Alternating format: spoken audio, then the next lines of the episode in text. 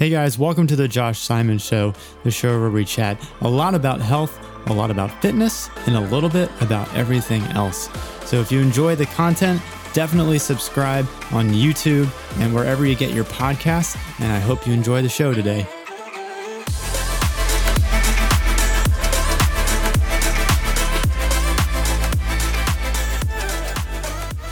So, if you've ever delved into the world of self development, you'll see that there are literally millions of resources on how to improve almost every aspect of your life. And if you think about it, it makes sense.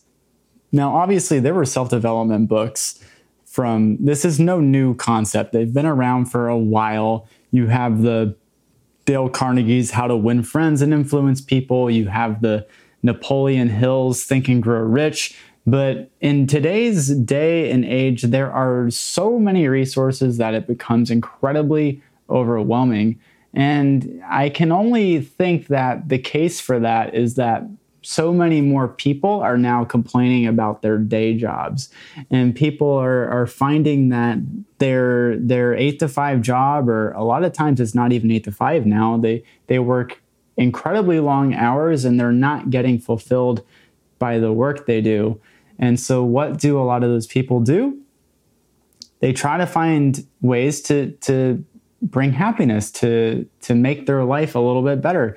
And i'm not going to lie for the last uh, during the last year, I went through a lot of self development books because I started a company a year ago and I found that mindset was one of the biggest factors that kept me from advancing forward in that area. So when I think about where we are today as a society and how a lot of people are dissatisfied with the job that they're doing, and Granted, that's not everyone. Obviously, there's a lot of people that love the work they do, but for a good amount of people, they do have jobs that they don't really like that much, and so they seek resources to try to not just escape, but to also try to better their lives. And especially now, there are a lot of books on how to be happy. In fact, if you look on Amazon right now, you'll see that there's over 2,000 results for books and resources on how to be happy. And to me, that just seems ironically sad that we need so many resources on how to achieve what is fundamentally a, a, a, base emotion that we should have. Not at all times, but something that we should be able to, to experience.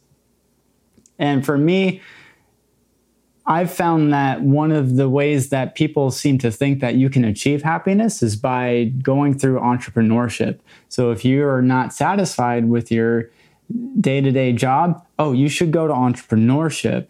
And then that will give you the life that you want. And while, yes, I agree that that may give you the life that you want, I don't inherently think that that's necessarily going to give you happiness. And, and here's why I say that so for me, I'm an entrepreneur, but I'm not a seasoned entre- entrepreneur. I'm, I'm a fairly new entrepreneur that I'm still building my business and, and all of that. But one of the things that I found is that yes, doing this has given me a sense of purpose that has given me happiness, but entrepreneurship has also sent me into some of the lowest lows that I've ever had. And so that's why I say that entrepreneurship in and of itself is not necessarily the key to happiness. And I find that that is one of the big fallacies for a lot of these books is, is a lot of these self-development books will give you sort of this step-by-step approach on what you need to do to achieve happiness. The problem with thinking that is that happiness isn't some like finish line that you cross. Like you don't go this way 100 paces, turn left, go 200 paces, and then you finally reach that finish line of happiness. Like that, that's just not how it works.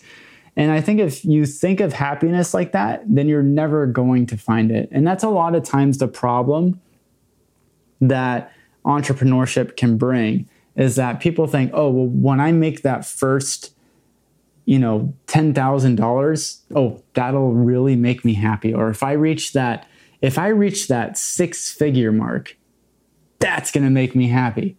The problem is, is that when you finally reach that six figure mark, which may not take long, or it could take a reasonable amount of time, it just depends on what you're doing, you're going to want more. And then you're going to want more. So, so you're going to want that six figure salary, or it won't be a salary. You're, you're going to want to make six figures with whatever business you're doing. But then you're going to say, oh, well, if I made, you know, a $100,000, I want 400,000 or 500,000 or hell, even, you know, seven figures. I want to make a million dollars.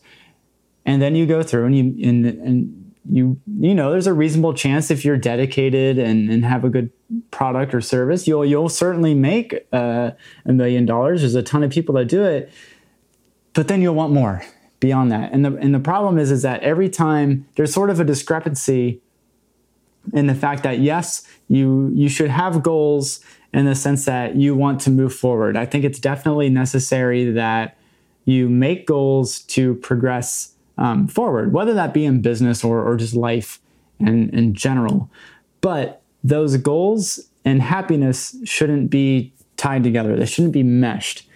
So you shouldn't necessarily say that you're going to be happy once you make six figures or you're going to be happy once you once you have 40, 50 clients, 100 clients, whatever the case may be because the problem is is that it's going to be fleeting and you're going to want more. So what do you do?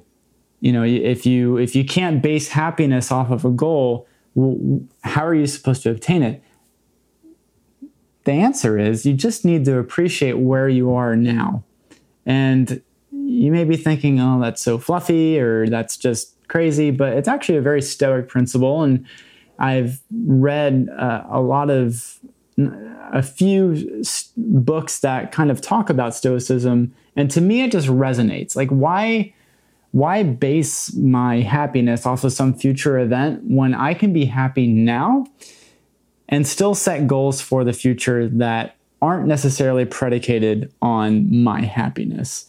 And I think that that is really the best way to go about life because there's a lot of things that you can be grateful for. And I think that a lot of people tend to focus on the negatives on what goes on there in their life and not necessarily the positive things that are happening. Even now, with all of this coronavirus going on, there are still in your life probably positive things that are going on. You may have a roof over your head. If that's the case, then that is pretty positive. You may have your family around with you. That is very positive because there are some people that are literally just alone in this world and don't have anyone that they can turn to. So if you have family, then you, that puts you way ahead of some other people. And I think if you think about that and you and you think about what you have in your life compared to a lot of other people, that can bring you a lot of happiness. The problem we tend to fall into, and what I fall into a lot, is I tend to try to focus all of my energy on what I want to do in the future, and I neglect what's happening right this very second. Like right now, I'm very content with what's what's going on. Like I enjoy making these podcasts. And I've learned a lot, a lot through meditation to, to become content with just what's going on around me so that I don't have to necessitate uh, my, uh, my happiness being wrapped up in some sort of a, a, a future event. Because if that's the case, then it won't ever happen no matter how successful you are. There are, there are countless. Why do you think that so many celebrities are depressed? It's because that status and that uh, the money that they get is not bringing them happiness. Happiness is totally is a totally separate entity from success. Yes, they can be related in some circumstances, but they're they're not causal.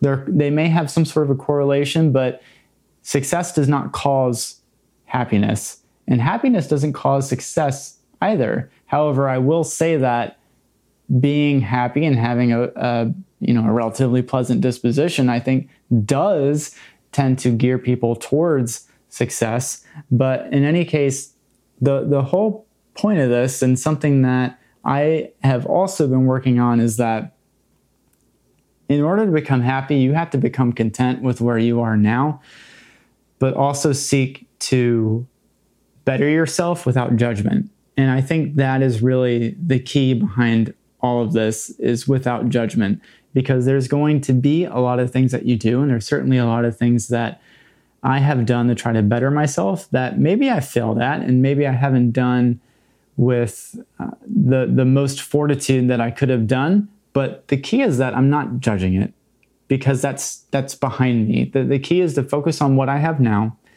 and what I can do to better myself in the future but be content with what I have now so for those of you watching do you find that you're sort of wrapped up with what's going on in the future or maybe you dwell on on what's in the past? Or do you find that you're you're very content in the now?